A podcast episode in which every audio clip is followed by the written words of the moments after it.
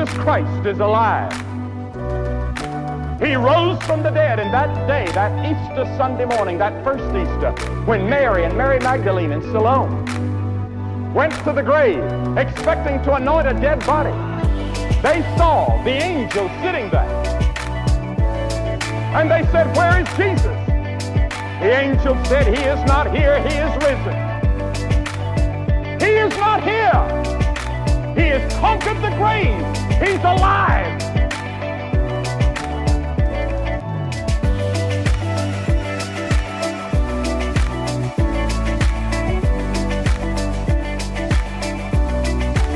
Well, that'll give you chills. Man, that's so good. Uh, Billy Graham, anytime I hear some Billy Graham, oh my goodness. Uh, if you, whew, that is some, you know what? You know what, as a, as a pastor, is actually like a little bit difficult? Is to hear Billy Graham going right before you're about to preach. You know what I'm saying? Who put that together? Oh my goodness. Hey, I am so excited uh, for what God is going to be doing in our lives over these next few weeks.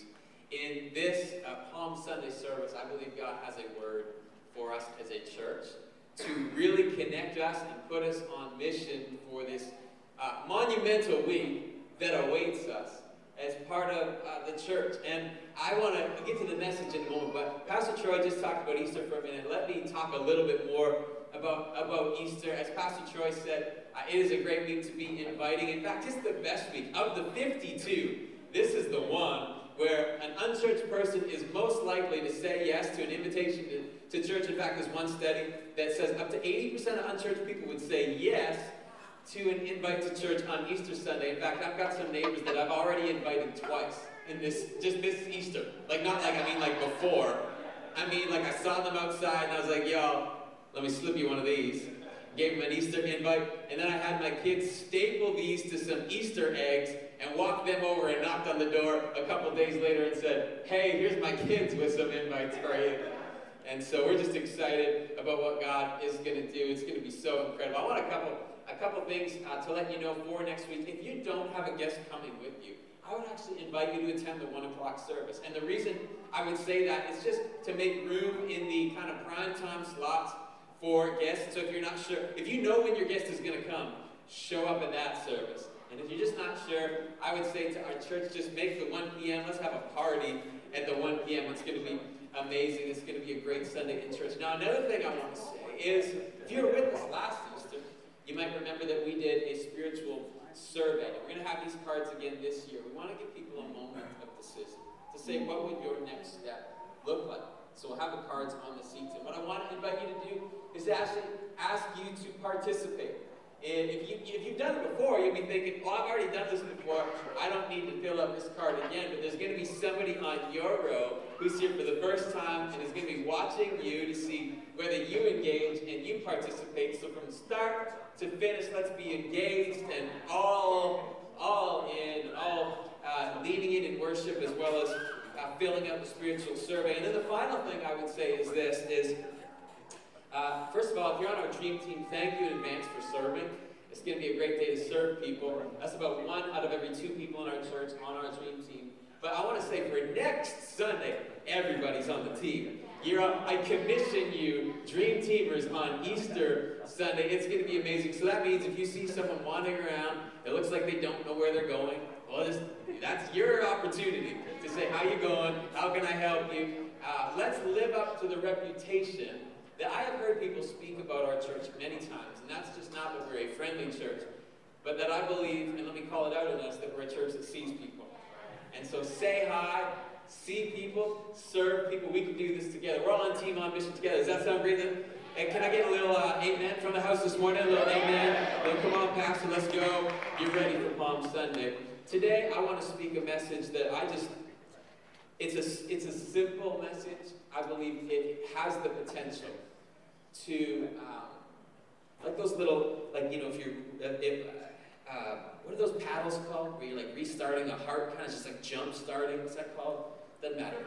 The fit, whatever, the fit, the fit machine. Or not, that doesn't sound good. But anyways, I believe this simple message has the power to jumpstart the heartbeat of our church. Not that we're dead and dying. No, that's not it at all. Just to actually get it back on the beat of the Father. Oh, I really am excited to speak this morning on Palm Sunday. And each one of the Gospels talks about Palm Sunday. The Gospels are the, the four accounts of the life of Jesus in the Bible Matthew's, Mark's, Luke's, and John's. Today I want to focus in on how Luke describes uh, this Palm Sunday. And I want to speak a message called A Week to Live. One week to live. Because what we see in the final actions of Jesus in this week before he would go to the cross is really, I believe, what matters most to God. Jesus had always been living on mission, of course, but these last few days we see the narrowed focus of what matters most to God. So Luke picks up the story for us, and Jesus is making his way into Jerusalem. And Luke actually gives us a, a picture of Jesus in an emotional space. Jesus, in an intimate and tender scene, Luke describes it this way. He says, When Jesus drew near and saw the city, he wept over it. He wept over it. Now, what amazes me about this is that Jesus, in this week before he would go to the cross, the very first thing we see from Jesus is that he pauses and he sees people, and he's got compassion for what they're going through. Jesus is not looking at the weight of the mission that he's got to accomplish, he's looking at the people he's on mission for. He's not looking at the cost of the cross, he's looking at the people he would go to the cross for, and he's moved with compassion for what they're going through. Why does he cry? Luke tells us, in fact, Jesus says, says it out loud. He says, just a few verses later, Jesus says, You did not know the time of your visitation. This is why he's crying. In other words, you just did not see what I wanted to do in your life. It's not that people didn't know Jesus was there, it's that they didn't see what he wanted to do in their lives. Isn't this a picture of our culture today? Where most people would say that they believe in God, but they don't have an active, engaged walk of faith in any way. They believe Jesus is there, they just don't see how much he wants to do in their lives. And Jesus looks at that and he and he weeps. He says, You didn't know the hour of your visitation. Matthew tells us, Matthew's gospel, recording the same story, says that everyone knew that Jesus was there. And this is what Matthew said. He said, when, when he entered Jerusalem, the whole city was stirred up. And so when Jesus said, You did not know the hour of your visitation, He's not saying you didn't know I was there. He's saying you knew I was there and you just couldn't grasp what I wanted to do. Here's what I believe this means for us. I do not want to get to the end of my life and have just known that Jesus was around. I want to get to the end of my life and know that I engaged and participated in everything that He wanted for me. I want to get to the end of my life and not just know that He was present and sometimes I was nearby. I want to know everything that God had called me to. Let this sink into your hearts. When God looks at you and He sees some area of His will for your life that remains unfulfilled, He's not looking at you with frustration. He's not looking at you in anger. He's looking at you with a spirit of compassion, maybe even to tears, and He's saying, Hey, I've got more for you that I want to bring you into. What we see, the very first action of Jesus on this week of preparation. What is it? It's to focus on people. Can, can I call us to mission together as a church? Can I bring us back onto mission? Let me set up this idea of mission uh, this way. Um, with our, with our, our kids, and parents in the room, you might have experienced this as well if you've got multiple kids. With our first child, we wrote down all the firsts like all of them. She would do anything for the very first time. We would just pause and sit down and calmly write it down. Now, I love all the kids the same. But I do not write down the firsts of the other kids. Because if I was to try to pause and write something down for a while, and one of the girls would get up on the couch jump on him and break his face. Like the only way I'm going to know what his firsts were is if somebody records it and captures it on video. Only way I'm going to know. We don't have time to write it down. You think I'm joking? This week, uh, actually, one of our girls got some scissors and chopped off some of her sister's hair. Well, Rachel was like five feet away. You can't leave them alone for a minute. You can't write down their firsts on the third one. But you remember the first one. Avia, her first word was mama. And Rachel's actually won this battle three times. She's close to winning it on the third because he's already starting to form the mm sound. And I'm like, don't you dare, son. You're a boy. Do it. Avia's second word was data. Her third word was bacon. I narrowly beat bacon. Her first sentence that I really remember, that it just stands out for me, was, I didn't do it. I didn't do it. She would spill milk right before your face and look up at you and say, I didn't do it. I'm like, girl, I saw you spill the milk. I didn't do it. She would wake up from a nap and say, like, just wake up, sit up, and you just hear over the baby monitor, I didn't do it. Like, didn't do what? You're in a crib. Why do I tell this story? It is difficult in life to get our eyes off the urgent. It is difficult in life to get our eyes off the mess.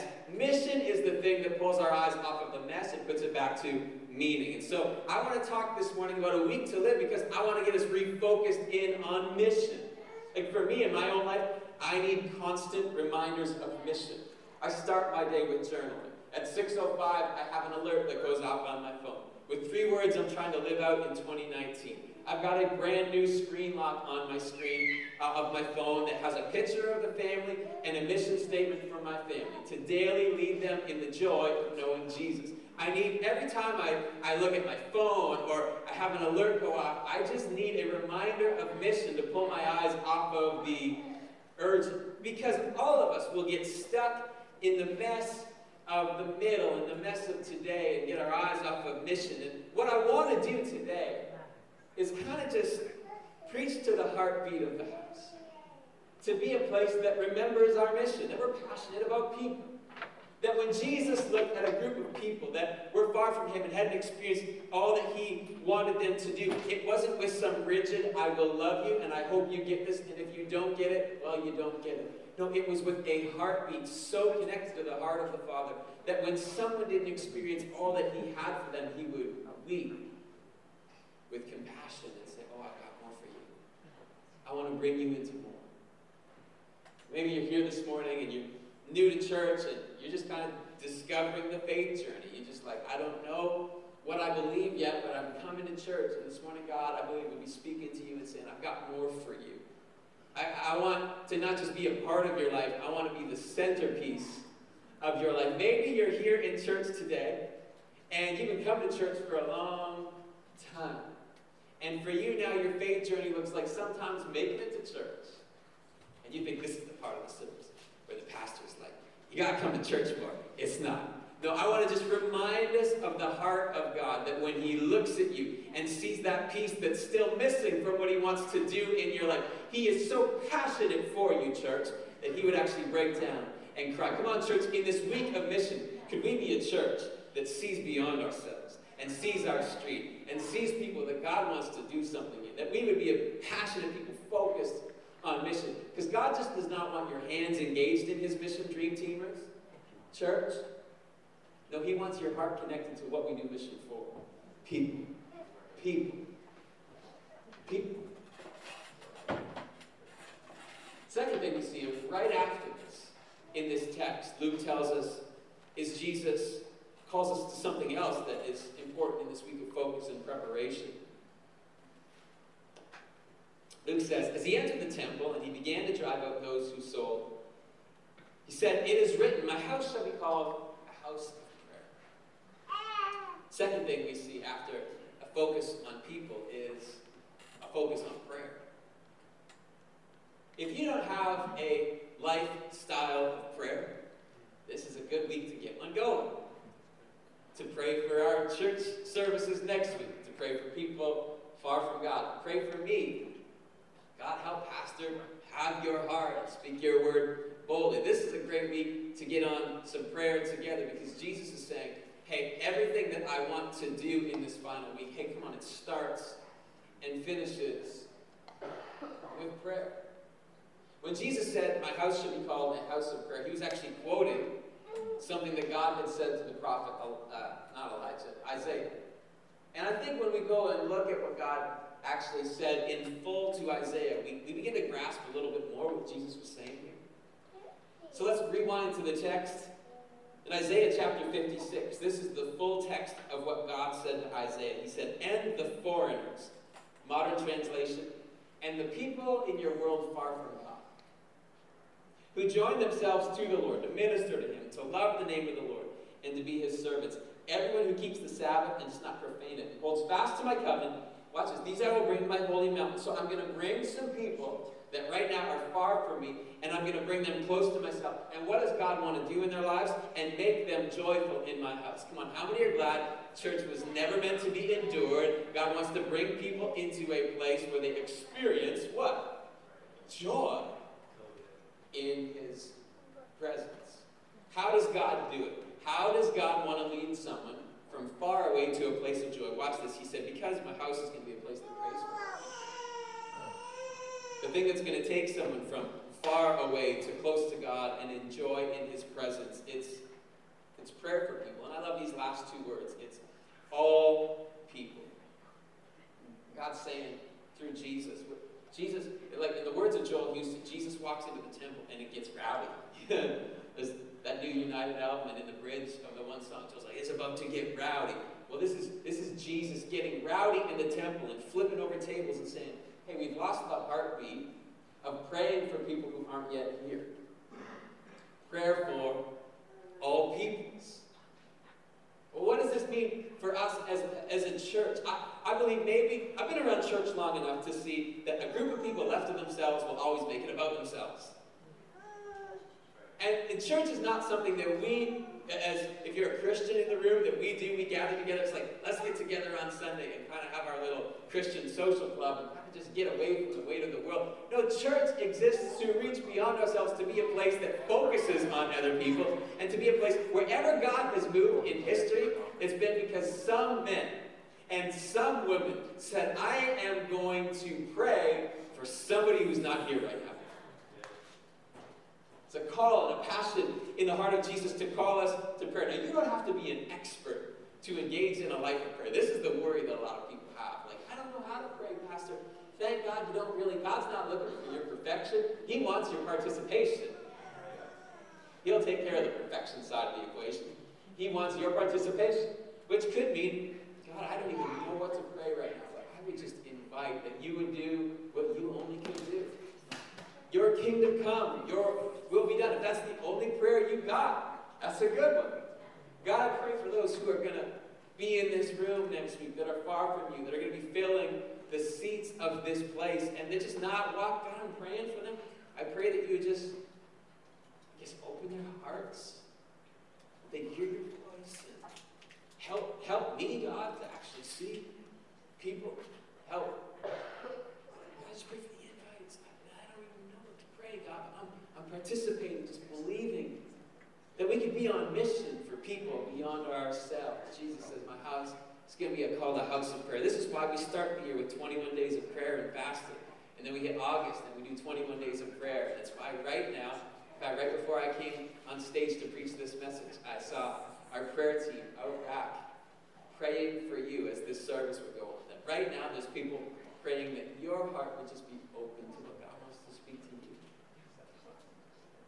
Focus on people. And then prayer for people. Are you with me so far?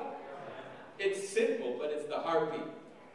It's Jesus taking, he knew he would only have three years to, to minister from when he when he started public ministry at the age of 30 and he would go to the cross at the age of 33. So he was always on mission. But when you've only got a few days left, it narrows the focus to that which matters the most. One week to live. The final thing that we see as we fast forward now more towards the end of the week, is we see an invitation. Jesus gives an invitation. He told two of his disciples, Peter and John, he said, Go and prepare the Passover for us that we may eat it. Jesus gives an invitation to his disciples Come, let's have dinner. Come be with me. Come. It's an invitation. Let's be together. Recently, I got a text message from Rachel. And it said, Did Avia get invited to so and so's birthday? And when I got the message, I was like, oh no, I forgot. I must have missed something because I've been prone to do this. Like, I, from time to time, I will miss some things. So I'm like, oh no, I must have missed it. But. I'm like, well, I know this mom really well. And I know she didn't mention anything about the birthday. I know she didn't give me anything, so I didn't, I didn't miss it. So as I'm thinking about this, it kind of dawns on me the phone call that I'm about to have with Rachel. I realize that she's picking Avia up from school. And Avia must be the only girl that, that didn't get in. Now my dad heart starts ticking, you know what I'm saying? I'm ready to go off. I'm about to phone up Rachel and say, I'm going to drive over to their house. I'm going to say, Where was Abby's invite? But then I phoned Rachel and realized I was going to have to be the stable parent in the conversation. Because Rachel didn't just want to go over to the house, Rachel wanted to fight the parents of this little girl. Because watch this, not only was Avia the only one that didn't get an invitation, the parents had shown up at preschool and given thank you gifts to everyone who had come. And Rachel and Abby watched as every girl in the class but her got a thank you gift for coming to my party.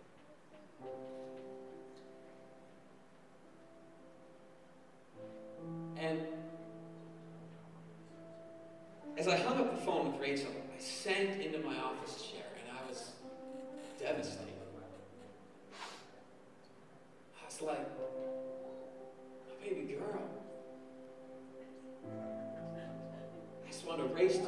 was. I want to be this.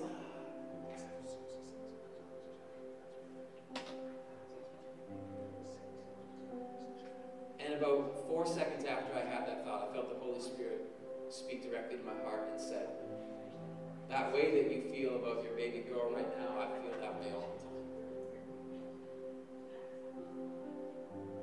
Because I got a daughter that lives on your street that needs an invitation. I got a son that lives just down the street from you that needs an invitation.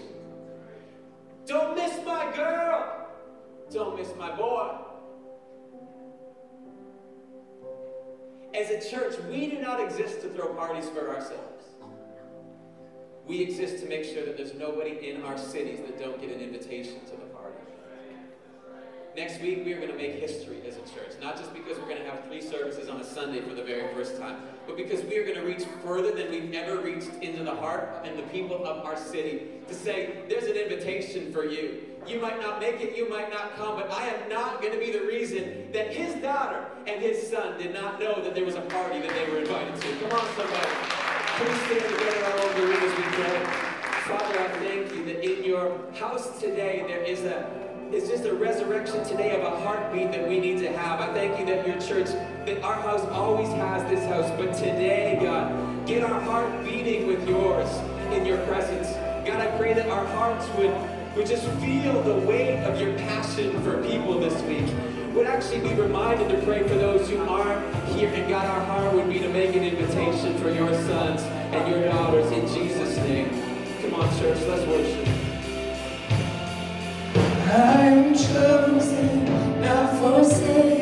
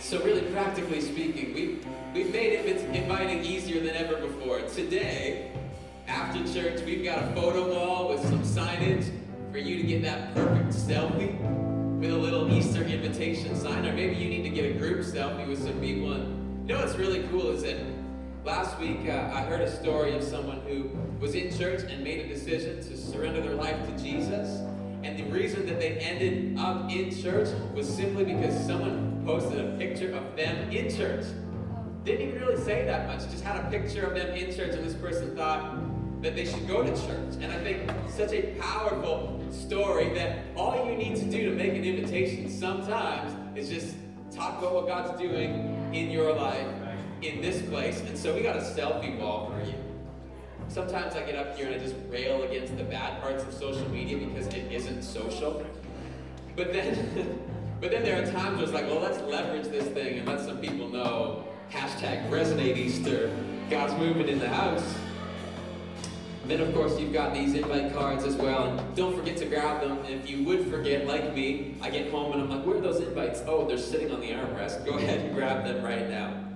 But I want to pray for us as a church. I want to pray for us I think it's just so important that we're continuously reminded of mission and vision. Come on, can I get an amen this morning? To get us out of the mess, to remind us of what really matters. So let me pray for us once again. Father, I pray for the heartbeat of this house to be so connected to your heart. God, I thank you that in this final week, we saw the week start off with you weeping over people that you love. Thank you, God, that, that I think if we're doing church really well, we are the funnest, happiest place in the world, and we cry for people. I pray that we would do both well. Now, maybe you're here this morning you don't have a relationship with God through faith in Jesus Christ. I didn't really preach a salvation message this morning, but the simplicity of salvation as God has always intended it for your life was that he would send his son Jesus to take the penalty of all of our sin and guilt and shame. And on the cross of Jesus Christ, he would surrender his life so that we could be forgiven and free. There's a part of us that struggles with that because we actually be the one, we want to be the answer to our own salvation needs. But God said, No, you can't do it. I did it for you, and I now give it to you as a gift on the basis not of your actions, but of faith. And so if you're in the room this morning, you'd say, I want to close the gap between me and God today. All you need to do is faith. I'm going to pray a prayer in just a moment. I'll invite you to pray it along with me. You don't have to come to the front. Won't center you out in any way. But if today you're saying, Pastor, would you include me in that prayer? As today I want to make a decision to surrender my life to Jesus. In a moment, would you just raise your hand and say, Yeah, that's me? I'll just give you a moment of decision. That's just between you and God. It's a private moment of faith. If that's you in the room, you say, Yeah, I want to make that decision today. Would you just raise your hand and say, Yeah, Pastor? Include me in that closing prayer. That's me in the place today. Giving my life over to God. Thank you, Jesus. Thank you, Jesus. Come on, church, let's pray. If you raised your hand, or maybe if you wanted to but didn't today, and you're making a decision to come to Jesus, just pray this along with me to say, Dear Jesus, I'm giving you my whole heart today. I'm making a choice to follow you. Thank you that by that faith, and my belief in what Jesus did for me. You saved me. Forgive me. Make me a brand new person. I come alive spiritually. And I'm going to follow you. Help me you. In Jesus' name. And everybody said? Amen. Come on, church. Give our hands together for those who made that decision.